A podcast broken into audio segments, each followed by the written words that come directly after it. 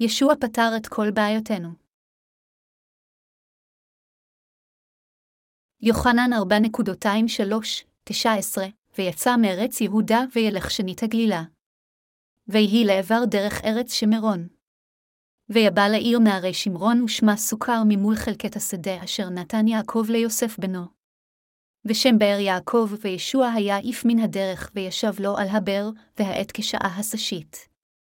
ותבוא אישה שמרונית לשאוב מים, ויאמר אליה ישוע תנינה לי לשתות. כי תלמידיו הלכו העירה לקנות אכל. ותאמר אליו האישה השמרונית, הן יהודי אתה, ויקחה תשאל ממני לשתות, ואנחה אישה שמרונית, כי לא יתערבו היהודים עם השמרונים. ויען ישוע ויאמר אליה, לא ידעת את מתת האלוהים, ומי זה אמר אליך, תנינה לי לשתות, כי אתה שאלת ממנו, ונתן לך מים חיים. ותאמר אליו האישה, עדני כלי אין לך לשווא בו, והבאר עמקה, ומאין לך מים חיים. הגדול אתה מיעקב אבינו אשר נתן לנו את הבאר הזאת, וישת ממנה הוא ובניו ובעירו. ויען ישוע ויאמר אליה השתה מן המים האלה ישוב ויצמא. ואשר ישתה מן המים אשר אנכי נתן לו לא יצמא לעולם, כי המים אשר אתן לא יהיו בקרבו למקור מים נביאים לחיי העולם. ותאמר אליו האישה עדנית ענה לי המים ההם למען אשר לא עצמה עוד ולא אוסיף לבוא הנה לשווא. ויאמר אליה ישוע לכי וקראי לאישך ושובי אלום. וטען האישה ותאמר אין לי איש ויאמר אליה ישוע כן דברת אין לי איש. כי בעלים חמישה היו לך ואשר אתה לך איננו בעלך לכן אמת הדבר אשר דברת. ותאמר אליו האישה עדני ראה אנכי כי נביא אתה. לב אשר יודע את חסרונותיו שלו הוא לב אשר מצא חסד מאלוהים. כאשר אנו ממשיכים בחיינו בעולם זה, בגלל חסרונותינו, אנו מרגישים לפעמים צורך חזק לעזרת האל. ללב כזה באמת מגיע לקבל את חסדו של אלוהים והוא למעשה חווה את חסדו בעייתו. אלה המכירים את חסרונותיהם וזקוקים לעזרת האל כשהם חיים בעולם הזה, הם מבורכים הרבה יותר מאלה שאינם מכירים בשום חסרונות שלהם ואינם זקוקים לעזרת האלוהים. אנו מאלה אשר אינם יכולים לחיות כל יום ללא חסדו של האל, ולכן אנו זקוקים לחסדו יום אחרי יום. בכל מה שאנו עושים, אנו זקוקים לחסדו של האל בכל חיינו בשביל כל דבר, בין אם זה להפיץ את הבשורה ברחבי העולם או בקוריאה. אני מאמינים שצורך זה לעזרת האל הוא כשלעצמו ברכה, וזה למעשה מה שמאפשר לנו ללבוש את חסדו של האל. היום עבר כל כך מהר שאני בקושי יכול לזכור אותו. הכומר שיין בא לראות אותי אתמול והעברנו היום את כל היום במחלקת הספרות שלנו. הייתי יותר מדי עסוק מכדי להבחין בשקיעה, ובזמן שהלכתי לכנסייה לתפילה הייתה כבר חשכה. או היום נהיה קצר מדי בימים אלה. נראה שהחורף מתקרב. כאשר החורף מתקרב עתה, ליבי משתוקק לחסדו אפילו יותר מכיוון שעדיין נשארו עוד דברים שעליי לעשות בשנה זו. רצוני הכנה הוא שאני אהיה לאדם אשר לעולם לא שוכח את חסרונותיו כל חייו ואשר תמיד מחפש אחר עזרת האל באמת. אינני רוצה להפוך לאדם מלא שפע ומשגשג בעצמו אשר אינו צריך את עזרת האל. אני מעדיף להיות אדם אשר ליבו וגופו לקויים, ולכן צריך את חסדו של האל באופן קבוע. ברצוני לחיות כל יום תחת מחסהו של אלוהים ולבקש את עזרתו. האישה אשר פגשה את ישבעה. קטע כתב הקודש של היום מתאר אישה שמרונית אשר פגשה את ישוע. ישוע ביקש מאישה זו קצת מים, אך האישה זלזלה בו ואמרה לו, זה מוזר. מדוע אתה היהודי מבקש מים מאישה שומרונית? ישוע אז אמר לה, לו ידעת את מתת האלוהים ומי זה האומר אליך תענינה לי לשתות כי אתה שאלת ממנו ונתן לך מים חיים, האישה שאלה אז שאלות מגוחכות רבות ולבסוף היא נוחה להבין את זהותו של ישוע. היא נוחה להבין שישוע הוא הנביא האמיתי והוא לא אחר מאשר המושיע אשר אלוהים ניבא בברית הישנה שישלח לישראל ולעולם. כך האישה נוחה לזהות ולהאמין בישוע כמושיעה. היא גם הלכה לדרוש עליו. כאשר אנו קוראים את הקטע עתה, אנו נוטים לתהות, מי באמת נותן לנו מים חיים, מי נותן לנו מים כאלה המרבים את ליבנו, כלומר חיים, וגורם לנו לא להיות צמאים עוד לעולם. האם זה לא אלוהים? האם זה לא ישוע אשר הושיע אותנו מהחטא? כאשר אנו מהרהרים בשאלות אלו, אנו מאמינים שזה לא איזשהו איש או איזושהי אישיות גשמית על כדור הארץ הזה אשר נותנים לנו מים חיים, אלא זהו ישוע הכל יכול אשר הוא באמת בעל עוצמה. מי מרווה את ליבנו, נותן לנו שלוות נפש ואשר פותר את בעיות ליבנו גם הרוחניות וגם הגשמיות. האישה השומרונית הייתה צמאה כל יום כמו מדבר כל עוד היא הייתה בעולם הזה, לכן היה עליה להמשיך לבוא לבאר כדי לשאוב מים פעם אחר פעם. בכל אופן, אדונינו אמר לאיש הזו, לו ידעת את מתת האלוהים ומי זה האומר אליך תענינה לי לשתות כי אתה שאלת ממנו ונתן לך מים חיים, בסופו של דבר, האישה נוחה להבין את זהותו של ישוע. כך היא נמחלה מכל חטאיה וקיבלה מים חיים לתוך ליבה. אני מאמין שרק אדונינו מסוגל לתת לנו מים חיים. כל פעם שאנו נתקלים בקשיים, כל פעם שליבנו פוחד, וכל פעם שיש בליבנו איזשהו צורך, זה מי אם לא ישוע מושיענו אשר מספק את כל צרכינו הרוחניים והגשמיים ופותר את כל בעיותינו. ישוע לבד פתר את כל בעיות חטאינו והוא בעצמו נתן שלווה אמיתית לכם ולי. כאשר חששנו מחטאינו, התענו מהם והיינו לא שמחים, וכאשר סבלנו מבעיות רבות ונאבקנו בחיים בעולם זה שהוא כמו מדבר, זה היה לא אחר מאשר ישוע אדונינו אשר נתן לנו מים חיים. רק אדונינו נתן לנו מים חיים. חבריי המאמינים, מי פתר את כל הבעיות שלכם ושלי? האם זהו אדם, דת או עושר של העולם הזה? לא, זה לא אף אחד מזה. ישוע לבד פתר את כל הבעיות אשר אנו נתקלים בהן בחיינו.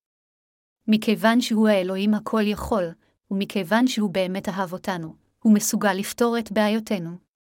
מתוך אהבתו לנו, ישוע זנח לרגע את כבודו ואת ממלכתו כדי לבוא לכדור הארץ הזה, והוא פתר את כל בעיות החטאים שלכם ושלי באופן דומה. זהו ישוע אשר בתודה פותר לא רק את הבעיות של חטאינו, אלא גם את הבעיות הרוחניות והגשמיות שלנו. ישוע אישר לנו לשתות את מי החיים של גן עדן אשר אינם יכולים להיות מושגים מכל אדם שהוא. הוא אפשר לנו לקבל את מחילת החטאים בחיי נצח של אלוהים, הוא ברך אותנו שנהפוך לילדי האלוהים והוא נתן לנו כל מה שאנו צריכים כדי לחיות בעולם זה.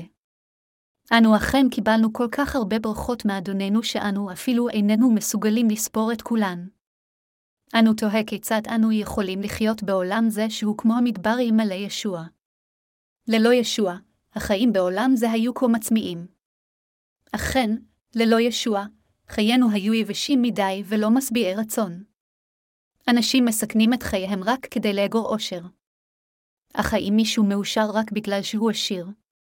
שלמה המלך אשר נהנה מכל סוגי אושר והפאר התוודה את הווידוי הבא, אהב כסף לא ישבע כסף, ומאהב בהמון לא תבואה. גם זה הבל. ברבות הטובה, רב הוא אוכליה, ומה כישרון לבעליה, כי אם ראות עיניו. קהלת 5.2-11 אכן אין תועלת באושר מלבד שהעין תראה. היום העברתי את הזמן בחיפוש אחר בית להשכרה מכיוון שאני מתכוון לעבור. אני מרגיש שבזמן שחיים בעולם הזה, בין אם אנו חיים באחוזה גדולה או בצריף רעוע זה הכל תלוי אם האל מאפשר את זה. הסתכלתי על הבית מבחוץ מבלי להיכנס, אך בכל מקרה, הסוכן מקרקעין אמר שגם מבפנים הוא יפה כיוון שהוא נבנה חדש. הבעל בית של הבית בנה את הבית בכסף שהלווה כדי לחיות שם. אך עתה שהבית היה מוכן, הוא לא יכול היה להרשות לעצמו לחיות שם כיוון שהוא היה חייב עתה מאה אלף דולר נוספים לבנאי חוץ מהלוואת הבנק. לכן נאמר לי שלמרות שבעל הבית בנה את הבית בהידור בשביל עצמו, הוא לא יכול היה לחיות שם אלא להשכירו. הוא בנה בית ציורי כדי לחיות שם עם יקיריו, אך הוא לא יכול היה לשלם את כל הכסף שהוא חייב ולמעשה הבעלים עתה היה הבנאי. הבנתי שרק אם האל מאפשר, אפילו בעל הבית לא יכול לחיות בבית שהוא בנה בשביל עצמו.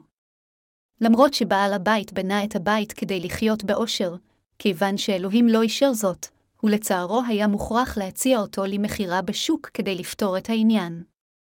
לי לא אכפת אם הבית שלי גדול או קטן, אם רק אני יכול לתת לגופי לנוח, ואם אני יכול להמשיך להפיץ את פשורת המים והרוח, אני מסופק. רוב הבתים בימים אלה יכולים להיקנות עם רק 200, 000 דולר. הבית שראיתי היום יכול גם להירכש רק ב-300 אלף דולר, למעשה, אם היו לי רק מאה אלף דולר במזומן, אז הייתי יכול בקלות לקנות את הבית הזה. אם הייתי מסכים לקחת אחריות על ההלוואה הבנקאית, אז בעל הבית היה יוצר החוצה ואז אני הייתי יכול להיות בעל הבית. אך מה התכלית בלהיות בעל בית? היה עליי להיאבק רק כדי לשלם בחזרה את הלוואת הבנק. אפילו אם אין לכם כל כך הרבה עושר, אם אין לכם חובות, אז אתם אנשים מאוד עשירים. האם אתם תופסים את זה? בימים אלה, להיות בלי חובות כשלעצמו המשמעות של זה היא שאתם אנשים עשירים. לפני זמן רב, קבצן חי מתחת לגשר עם בנו. יום אחד, שרפה גדולה פרצה מעבר לנהר. אז האב אמר לבן, בן, עליך להודות לי שאין בבעלותנו דבר, שהרי אין לנו ממה לחשוש מאש שכזו. לא היה שם דבר תחת הגשר שהאש יכולה לתפוס אותו. ומכיוון שהם חיו תחת הגשר כאשר הגשר הוא הגג שמעליהם, לא היה להם ממה לדאוג אפילו כאשר היה גשום מאוד. לא היה משהו לגנוב מהם ולא היה להם מיסים לשלם. לכן בדרכים מסוימות, חיים שכאלה אכן יכולים להיות חיים מאושרים. אם הם היו רעבים כל מה שהיה עליהם לעשות זה לצאת עם קופסת פח ולפשוט יד בשביל אוכל ולאכול מה שקיבלו. האב יכול היה להגיד לבן, מה אתה רוצה לאכול? עוף. הנה קח את רגל העוף הזו. האם אתה רוצה פירות? יש לי גם, אתם יכולים לתאר לכם כיצד קופסת הפחה הזו יכולה הייתה להכיל את כל סוגי האוכל. מכיוון שבימים עברו בקוריאה האנשים נהגו בנדיבות עם הקבצנים, אם הם היו הולכים למאה בתים אז היו להם מאה סוגים שונים של תבשילים לאכול. זוהי הסיבה מדוע תבשילים של קבצנים הם הכי טעימים. בלי קשר אם אתם עשירים או עניים, חיים טובים הם כאלה המבקשים מהאל עזרה ולובשים את חסדו. אני מאמין שהמאושרים הם אלה אשר חיים בחסדו של האל, מבקשים את חסדו וחיים כשהם מכוסים בחסדו. יותר טוב בשבילנו זה להחסיר מספר דברים ואז הכל יהיה לנו בשפע כשאנו חיים בעולם זה. כאשר אנו חיים בעולם זה כמו במדבר, אלוהים אפשר מים חיים בלי בנו. ישוע פתר את כל בעיותינו. במילים אחרות, כאשר אנו מבקשים מישוע את חסדו ואומרים לו, ישוע, אני באמת זקוק לחסדך. בבקשה הענק לי אותו. אני צריך את עזרתך, אנו יכולים בסופו של דבר לטעום את חסדו של האל. זה טוב שיש לנו לב כזה המבקש מאלוהים את עזרתו.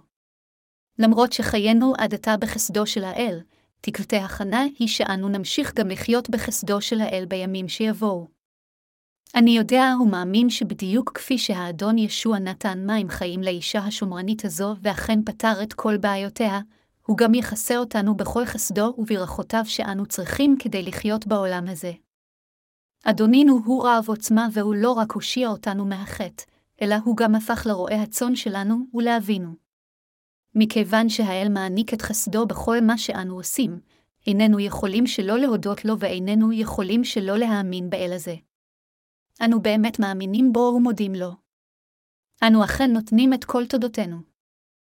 אנו מודים לאלוהינו מכיוון שהוא ימלא אותנו בכל מה שאנו צריכים וימלא את החסרונות בחיינו.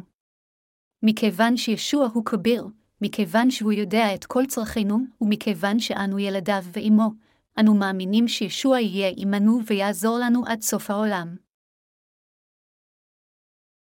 ישוע נתן לנו מקור מים חיים הנובעים לחיי נצח. ישוע אמר לאישה השומרונית, ואשר ישתה מן המים אשר אנכי נתן לו לא יצמא לעולם, ישוע גם אמר, המים אשר אתן לא יהיו בקרבו למקור מים נובעים לחיי העולם. אז האישה אמרה לישוע, אדוני, תן לי את המים כדי שלא אצמא ולא אצטרך לבוא לכאן לשאוב. כאשר אישה זו פגשה את ישוע, הרצון העמוק שבתוכה התגלה. ליבה התהפך לגמרי. בגלל בושתה, אישה זו לא הייתה מסוגלת לבוא לשאוב מים בזמן הבוקר הקריר, אלא היא באה רק באמצע היום החם. חייה היו מסכנים. אך למרות שהיא ניהלה חיים מאפים שכאלה כל יום, ישוע אמר לה שיש מקור מים אשר ברגע שהיא תשתה ממנו, ינבעו לעד חיי נצח. כשהיא המומה מזה, אישה זו ביקשה מישוע, אם יש מים שכאלה תן לי רק פעם אחת. אנו נעשים צמאים פעם אחר פעם אפילו שאנו שותים מים כל יום. אז עד כמה נפלא זה יהיה אם היו מים אשר היו גורמים לנו לעולם לא להיות צמאים שוב אם היינו שותים אותם רק פעם אחת. האם לא הייתם נדהמים אם היו מים שכאלה שהיו גורמים לכם לא לצמוא שוב אף פעם והיו מרובים את קרונכם ואת כל גופכם רק על ידי ששתיתם אותם פעם אחת? האם לא הייתם מתים להשיג את המים האלה ואומרים, תן לי לשתות אותם רק פעם אחת? לא אכפת לי מה יקרה אחר כך, תן לי לנסות את המים האלה פעם אחת. כך גם האישה השומרונית הייתה מבולבלת וביקשה מישוע את המים האלה. ישוע אז אמר לה, קרי לבלך, האישה חשבה לעצמה, יו, זה המזל שלי, מכל האנשים למה הוא רוצה לראות דווקא את בעלי, אז היא אמרה לו, למרות שאני חיה עם גבר, הוא לא בעלי. אין לי בעל, ישוע אז אמר, כן דברת אין לי איש. כי בעלים חמישה היו לך ואשר אתה לך איננו בעלך לכן אמת הדבר אשר דברת. ואו, אתה צודק. איך אתה יודע? אדוני, אני רואה שאתה נביא. בתחילה אישה זו חשבה שישוע הוא נביא. נביא הוא מישהו אשר יודע את דברי העבר, ההווה והעתיד. לכן חשבה האישה שישוע הוא נביא. בכל אופן, לאחר שהמשיכה לדבר איתו, היא נוכחה להבין בסופו של דבר שישוע היה המשיח האמיתי.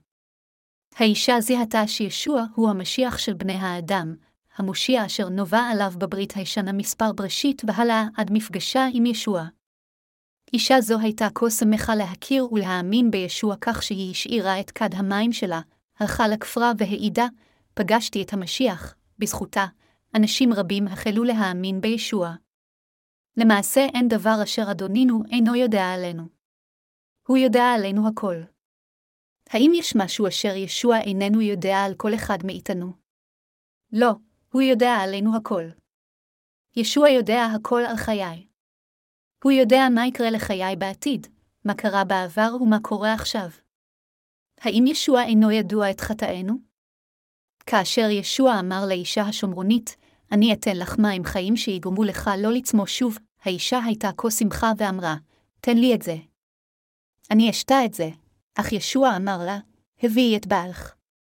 חילופי הדברים האלו מרמזים שבשבילנו, כדי לקבל חיי נצח, להיות בני האל ולהפוך לאנשים צדיקים, המכשול הגדול ביותר זה מה אם לא בעיית החטא.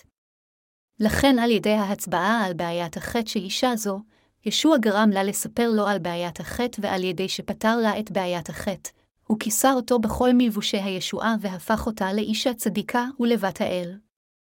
כאשר אלוהים נתן לנו מים חיים, הוא קודם פתר את הבעיות של חטאינו ואז נתן לנו את המי החיים שלו. זוהי הסיבה מדוע ישוע קודם חשף את בעיית החטא של האישה השומרונית ופתר אותה מיד. ישוע העניק לה את חסדו. לא היה אכפת לו איך אישה זו ניהלה את חייה עד כה ואיזה סוג של אישה היא הייתה, הוא פשוט פתר מיד את כל בעיותיה. האישה חייתה עם לא פחות מחמישה גברים. האם זה לא משמעותי? לא, זה big deal. בקוריאה, היא הייתה יכולה לרשום שיא חדש.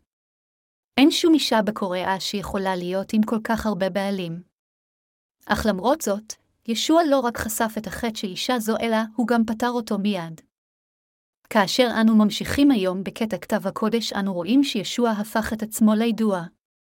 לכן כאשר האישה הכירה מי היה ישוע, היא הבינה שכפי שישה הכפרות שבברית הישנה קיבל את החטא באמצעות הנחת הידיים, ישוע בא לכדור הארץ הזה כמושיע של העולם הזה, ונשא את כל חטאיה על ידי שהוטבל.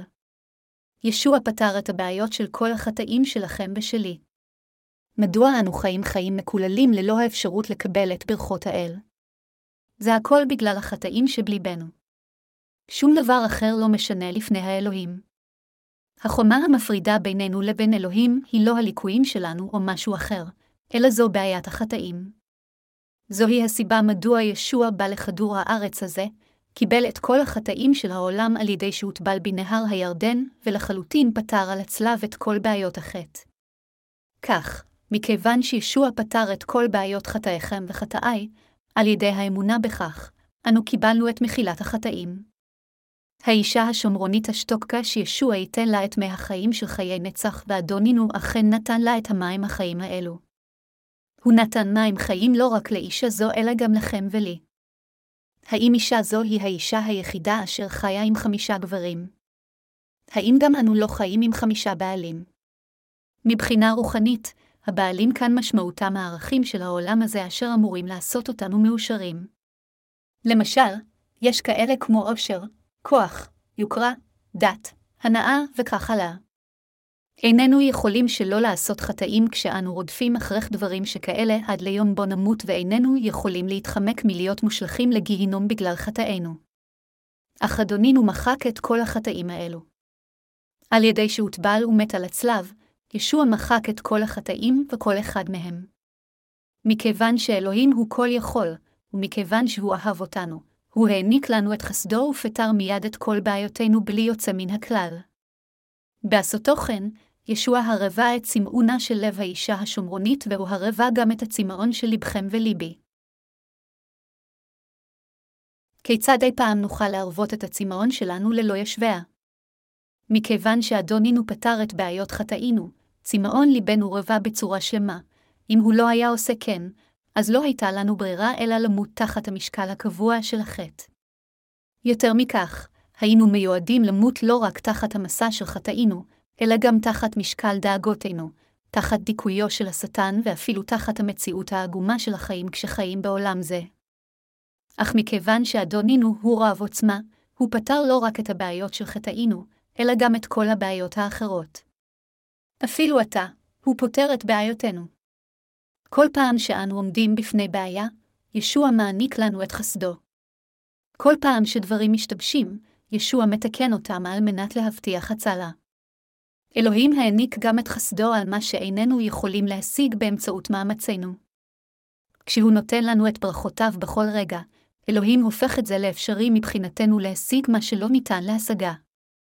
אנו יודעים שאלוהים העניק לנו את חסד הישועה שלו. לכן אנו בלב שלם מודים ישוע. אנו יודעים שישוע אשר אנו מאמינים בו הוא כל יכול, הוא מחק את חטאינו וגם העניק לנו את חסדו בכל מה שאנו צריכים על מנת לחיות. האם במקרה לליבכם יש בעיה? חסר לו משהו או צריך משהו? אז הגישו את הבעיות מעין אלו לאלוהים ובקשו ממנו לפתור אותן. תפילה זוהי הדרך בה אתם מגישים את בעיותיכם לאלוהים. כאשר אתם הולכים לבית החולים, אתם דבר ראשון מציגים את כרטיס הבריאות שלכם, נכון? באותו אופן, עליכם קודם להציג את בעיותיכם לאלוהים. ברגע שהגשתם את הבעיה לאלוהים ואמרתם, ישוע זה מה שאני צריך, אז הבעיה שלכם תיפתר במוקדם או מאוחר. אלוהים יטפל בבעיה זו כאשר באמת תצטרכו את זה. יש לנו כזו פריבילגיה להגיש את הבעיות שלנו לאלוהים הכל יכול באיזה עניין שקיים. קטע כתב הקודש של היום מאלץ אותי לשקף עד כמה רב עוצמה אדונינו הוא ואיזו פריבילגיה נפלאה זו שאנו נושענו. אני מכיר ומאמין שזהו שרנו שאנו פגשנו את ישוע, וזוהי הפריבילגיה שלנו כנוצרים שאלוהים מספק לנו מים חיים כל יום, ושאנו מסוגלים לשתות אותם כל יום. האם גם את מכירים ומאמינים בעניין זה? אדונינו העניק את חסדו על כל מה שאתם צריכים בחיים בהתאם לזמנו. אני מתרה בכם להאמין גם בזה. איזה אל רב העוצמה ונפלא אדונינו הוא. אלוהים הוא ישוע המעניק את חסדו על כל דבר שאנו עושים, מחשבותינו ושאיפותינו. כתוב, ושלום אלוהים הנעלה על כל שכל ינצר את לבבכם ואת מחשבותיכם במשיח ישוע, אלא פי פעמים 4.27. עלינו להתפלל ולהודות לאלוהים שאנו הפכנו לילדיו. עלינו לתת תודות לישוע זה אשר נותן מים חיים כל יום לכם ולי, לישוע אשר פתר את כל בעיותינו ושנשא כבר את המסע של כל חטאינו. אכן, אין לנו ברירה אלא להודות לאל. אני בטוח שאפילו בימים שיבואו, אנו נמשיך לחיות על ידי חסדו של ישוע. האם גם בכך אתם מאמינים? האם אתם גם זקוקים לחסדו של האל כל יום? האם יש לכם צרכים כלשהם? האם חסר לכם משהו? אם כן, אז אתם אנשים מאושרים מאוד מדוע. אתם ואני אנשים מאושרים מכיוון שכל צרכינו וחסרונותינו ימולאו ויתמלאו על ידי ישוע הכל יכול. האם אתם מאמינים בכך? אני מתרה בכם להאמין כך. אני, גם, מאמין כך. אני מאמין שאם אני צריך משהו, אלוהים ימלא אותו ויעניק לי את חסדו. אני מאמין גם שישוע יעשה אותו דבר לכם. לפני כן לא ידעתי שלהיוושע כך יהיה כה מדהים ונפלא. כאשר שמעתי לראשונה את בשורת המים והרוח וקיבלתי את ישועתי, חשבתי שרק בעיית חטאי נפתרה. בכל אופן, כאשר המשכתי בחיי בעולם הזה לאחר קבלת מחילת החטא, נוכחתי להבין שהיו לי צרכים רבים ושהיו לי גם דברים רבים חסרים. נוכחתי להבין שאדוננו העניק לנו את חסדו מפעם לפעם, ומספק את צרכינו בהתאם למה שאנו צריכים, דואג לנו כדי שנחיה באמונה, מאפשר לנו לחיות בצורה שונה מאנשי העולם, ועושה את זה לאפשרי מבחינתנו לבחור קבלת מים חיים כל יום מאלוהים. כך, ככל שהזמן עבר יותר מאז שקיבלתי את מחילת חטאי, כך יותר אני אסיר תודה לישוע. אני אסיר תודה כיוון שהוא האדון אשר יפתור את בעיותינו. חבריי המאמינים, האם קיבלתם את מחילת החטא? זהו דבר כביר שקיבלתם את מחילת החטא. זה אדיר. מכיוון שקיבלתם את מחילת החטא הפכתם לילדי האלוהים ואנשיו המבורכים. חבריי המאמינים, אף על פי שייתכן שיהיו בעיות רבות לאחר קבלת מחילת חטאיכם, אני מפציר בכם ללכת אחר ישוע. אני מפציר בכם ללכת אחר ישביה כשלבכם מאוחד עם אחיכם ואחיותיכם וכנסיית האלוהים כאשר אתם קוראים את דברו וגם כשמתפללים. אם אינכם בטוחים מה לעשות, אז פשוט תלכו אחר אלה הקודמים לכם. תהיו מונהגים על ידם, חלקו חברות עמם, תהיו נשלטים על ידם ותלכו אחר ישביה. אז תחיו חיים מאוד מבורכים. אינני יכול שלא להיות מספיק אסיר תודה כאשר אני חושב על כיצד הפכנו לילדי האלוהים, קיבלנו חיי נצח ומשיגים מים חיים כל יום בכיוון שקיבלנו את הדבר האחד הזה, מחילת החטא. כאשר אנו חיים בעולם הזה עם גופנו, יש לנו צרכים רבים גם לגופינו וגם לנפשנו, ואנו גם צריכים את עזרתו של האל בדברים רבים. בכל אופן, כיוון שהפכנו לילדי האלוהים, התחסנו בחסדו היכן שאלוהים עוזר לנו. אפילו עתה, אנו מכוסים בו. אנו מכוסים בחסד האל לעד. מילים אינן יכולות לבטא עד כמה אסיר תודה אני. לאלוהים אשר נותן לנו מים חיים כל יום, לישוע אשר פותר את כל בעיותינו כל יום, הבה ניתן את תודותינו על ידי האמונה, והבה נלך אחר ישוע בחריצות על ידי האמונה. ישוע נתן את מחילת החטאים וחיי נצח באמצעות דבר התנ"ך. הספר הנקרא ביותר בכל רחבי העולם הגדול הוא התנ"ך, דבר האל. כיוון שהוא דבר האל, תנ"ך זה הוא האמת.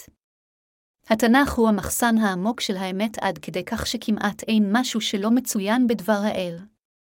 שקספיר הענק הספרותי הנודע בעולם אשר אנו מכירים אותו היטב, אמר שהוא קרא את התנ"ך יותר מ-200 פעמים. כתיבתו מתפארת בביטויים מדויקים ועוצמתיים להפליא, אך הוא אמר שכל כתיבתו למעשה מחקה את כוח הביטוי של דבר האל.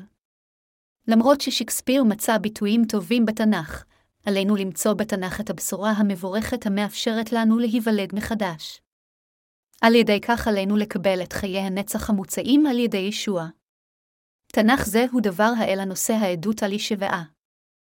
הוא מלמד את האמת המאפשרת לאדם לקבל את רוח הקודש על ידי האמונה בבשורה הנפלאה של המים והרוח.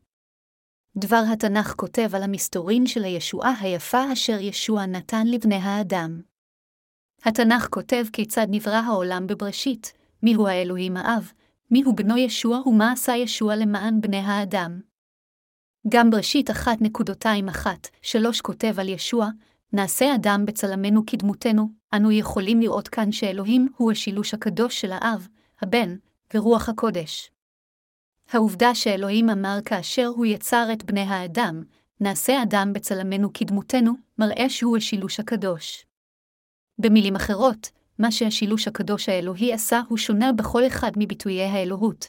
אלוהים האב תכנן כל אספקט של הישועה הזו, ישוע ביצע את התוכנית הזו של הישועה ונשא עדות על האב, ורוח הקודש מעידה על מה שהבן עשה. התנ"ך אומר מבראשית שזהו ישוע המושיע שלנו אשר יצר את העולם ואת כל היקום. ישוע הוא הכהן הגדול של מלכות השמיים, הנביא של כל בני האדם ומלך המלכים. ישוע מחזיק בו זמנית שלושה תפקידים, הכהן הגדול, נביא ומלך. ישוע הוא האלוהים והמושיע של בני האדם אשר בא לגאול אותם מהשטן. אין סיפור יותר יפה בתנ"ך מהבשורה הנפלאה של המים והרוח שישוע נתן לנו. בכל אופן, היהודים חשבו שמשה גדול יותר משוע. זו הייתה בורות וטיפשות שנבעה מחוסר אמונתם בישוע. אפילו עתה, הם מתכחשים לכך שישוע הוא בן האלוהים, הם עדיין מחכים למשיח שיבוא. בכל אופן, כל התנ"ך חושף שישוע כבר הגיע ושהוא יחזור שוב. ביוחנן 5.46, ישוע אומר, כי לא תאמינו למשה גם לי תאמינו כי הוא כתב עליי, משה נכתב בתנ"ך, הוא קיבל את התורה מאלוהים וכתב אותה, והוא גם כתב בפירוט על שיטת הקורבנות במשכן. דבר התנ"ך הפך יסוד של אמונתנו. באמצעות משה, אלוהים נתן את שיטת הקורבן כדי לשטוף את כל החטאים של כולם בעולם הזה. ספר ויקרא אשר אנו מכירים היטב כותב ומראה בבירור איזה סוג של קורבן צריך להקריב על ידי האדם על מנת לקבל את מחילת החטא מאלוהים. נאמר שאם מישהו מאנשים פשוטים עושה חטא לפני אלוהים ורוצה להקריב קורבן לפנייה כדי לקבל את מחילת החטא הזה, אז עליו להביא חיה ללא פגם. ובהתאם לשיטת ההקרבה הזו, על החוטא להניח את ידיו על חיית הקורבן בדיוק. כך, לאחר שהעביר את כל חטאיו על חיית הקורבן, היה עליו לאחר מכן להרוג אותה במקומו ולהקיז את דמה. לאחר מכן היה עליו להעביר אותה לכהן, והכהן שם חלק מדמה על קרנות מזבח העולה ושפך את היתר על הקרקע, שחט את עורה של חיית הקורבן, שם אותה על מזבח העולה יחד עם השומן שהוצא מן החיה משאריות החיה, ושרף אותם עם האש כעולה לאלוהים. התנ"ך אומר שכאשר הכהן עשה את הדברים האלה למענם, נקבע שכל האנשים יקבלו את מחילת חטאיהם. אלוהים גם קבע את יום הכיפורים ביום העשירי של החודש השביעי על מנת למחוק את חטאי השנה של בני ישראל. מערכת הקורבן הזו הייתה התורה אשר אלוהים נתן באמצעות משה. לאיזו מטרה אנו מאמינים בשוע? התכלית לכך שאנו מאמינים בישוע היא לקבל את מחילת חטאינו. כאשר ישוע בא לכדור הארץ הזה בפעם הראשונה, הוא לא בא בכבוד כמו מלכי העולם הזה. הפוך מכך, הוא זנח את תהילת השמיים ובא כשורש שצומח מקרקע יבשה. אף על פי שישוע בא לכדור הארץ הזה כשהוא מגולם בגוף שאין מה לרצות אותו, הוא לא פשוט אדם רגיל, אלא הוא האל בעצמו. מכיוון שישוע בא לכדור הארץ הזה בצניעות, אנשים רבים בימים ההם לא קיבלו אותו. לכן הם נודעו מהישועה הנפלאה שלו. רוב בני ישראל לא האמינו בדבר התנ"ך, מכיוון שכל אחד מהם התעניין יותר בתהילת גופם מהישועה אשר הוגשה על ידי ישוע, הם לא האמינו בבשורה הנפלאה של המים והרוח ולא היה להם רצון להשיג אותה. משה הוא מייצג התורה בברית הישנה. משה קיבל את התורה מאלוהים, והוא העביר את המצוות הברורות לעם. אלוהים נתן לא פחות מ-613 חוקים ומצוות לבני האדם. תורה זו נוצרה על ידי החוקים אשר חייבים לשמור כלפי אלוהים ונורמות אלוהיות של חיים אשר הכרחיות כדי שבני האנוש יוכלו לחיות בהרמוניה אחד עם השני. משה העביר בבירור את תורת האל אל האנשים. אך למרות זאת, אפילו לאחר שקיבלו את תורת האלוהים האנשים לא הבינו את חטאיהם. אלוהים לימד את השיטה של מחילת החטא באמצעות שיטת הקורבן אשר בתנ"ך, בברית הישנה, על מנת שחוטא יקבל את מחילת חטאיו, היה עליו להעביר אותם לחיית הקורבן על ידי הנחת ידיו על ראשה בדיוק. היה עליו לשפוך את דמה ולשים אותו על קרנות המזבח של קברבן העולה. כך אלוהים קיבל הלא את חוק הישועה, וכך הוא החליט לברך את כל בני האדם על ידי גאולתם מהחטא. חטאי בני האדם היו צריכים לעבור על ראש חיית הקורבן באמצעות הנחת הידיים. אלוהים אמר שהמאמין בדברו בהתאם לתורה אשר נקבעה על ידו, הוא יבשע מכל חטאיו. למרות זאת, בכל מקרה, אפילו עתה בני ישראל עדיין מחכים למשיח המושיע שלהם שהוא כמו סופרמן. אך ישוע, מנהיג בעל עוצמה אפילו יותר ממשה, בא כבר אליהם ועלה כבר השמיימה. הוא כבר בא לעם ישראל וגם לגויים ועלה חזרה השמיימה. אך הם לא האמינו בשוע. משיח זה היה כה פיקח שכדי להשלים את עבודת הישועה המושלמת, הוא בא לכדור הארץ בצורה שקטה, קיבל את הטבילה מיוחנן המטביל, כתוצאה מכך נשא את חטאי העולם, נשא את ההרשעה של חטאים אלה של בני האדם על ידי שנצלב ועל ידי כך הושיע את כל גזע האדם. לאחר שהוטבל בידי יוחנן המטביל, ישוע שפך את דמו על הצלב, ובדיוק לפי שהוא מת הוא העיד שהוא לחלוטין השלים את הישועה מהחטא ואמר, כולה. יוחנן 19:30 לאחר מכן הוא קם מן המתים שוב ועלה השמיימה, ועתה הוא יושב לימין כיסא הכבוד של אלוהים האב. בכפר בישראל בשם בית לחם ישוע מושיע החוטאים נולד. בהופעתו החיצונית הוא נראה כאילו הוא נמוך אפילו מאיש פשוט. אנשים רבים כל כך לא האמינו שישוע הוא המשיח.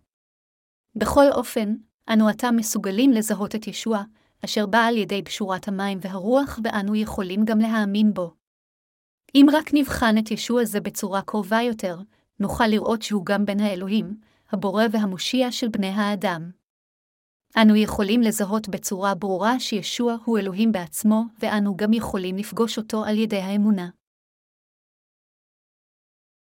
מהי הבשורה הנפלאה שעל כל חוטא להאמין בה? על מנת להימחל מחטאיו, כל אחד חייב להאמין בבשורת המים והרוח אשר ישוע הוציא לפועל באמצעות הטבילה אשר קיבל מיוחנן ודמו על הצלב. כל אחד חייב להאמין בבשורת המים והרוח הנפלאה הזו. אך למרות זאת, יותר מדי אנשים עושים טעויות שאי אפשר לשנות על ידי שמסרבים להכיר באמת שהטבילה שישוע קיבל מיוחנן המטביל ודמו מכילה את ישועתם. הם מבינים ומאמינים פשוט שישוע הושיע את בני האדם על ידי שפיכת דמו על הצלב. אך איזו הבנה מוטעית זו? ישוע היה שא האלוהים אשר מחק את חטאי העולם אחת ולתמיד. על ידי שהוטבל בידי יוחנן המטביל, הוא קיבל את כל החטאים והפגמים של עולם זה, ועם הדם שהוא שפך על הצלב, הוא מחק חטאים אלה. אך אנשים רבים נכשלו בהכרה בו כמושיעם. ישוע תמיד טיפל בנו ברכות. בתנ"ך הוא הכיל את הדבר המבורך, הבשורה הנפלאה המאפשרת לכל אחד להיוולד מחדש מהמים והרוח. כל אלה הרוצים להאמין בישוע חייבים להאמין בישוע בן האלוהים אשר בא על ידי דבר בשורת המים והרוח, וכך יקבלו את מחילת חטאיהם. דבר התנ"ך הוא בית אוצר של בשורה הנפלאה המאפשרת לנו לקבל את מחילת החטא ואת רוח הקודש. הווה, אם כן, כולנו נאמין בבשורת המים והרוח אשר ניתנה על ידי ישוע, והבה כולנו נקבל כך את מחילת חטאינו האמיתיים, חיי נצח ומים חיים.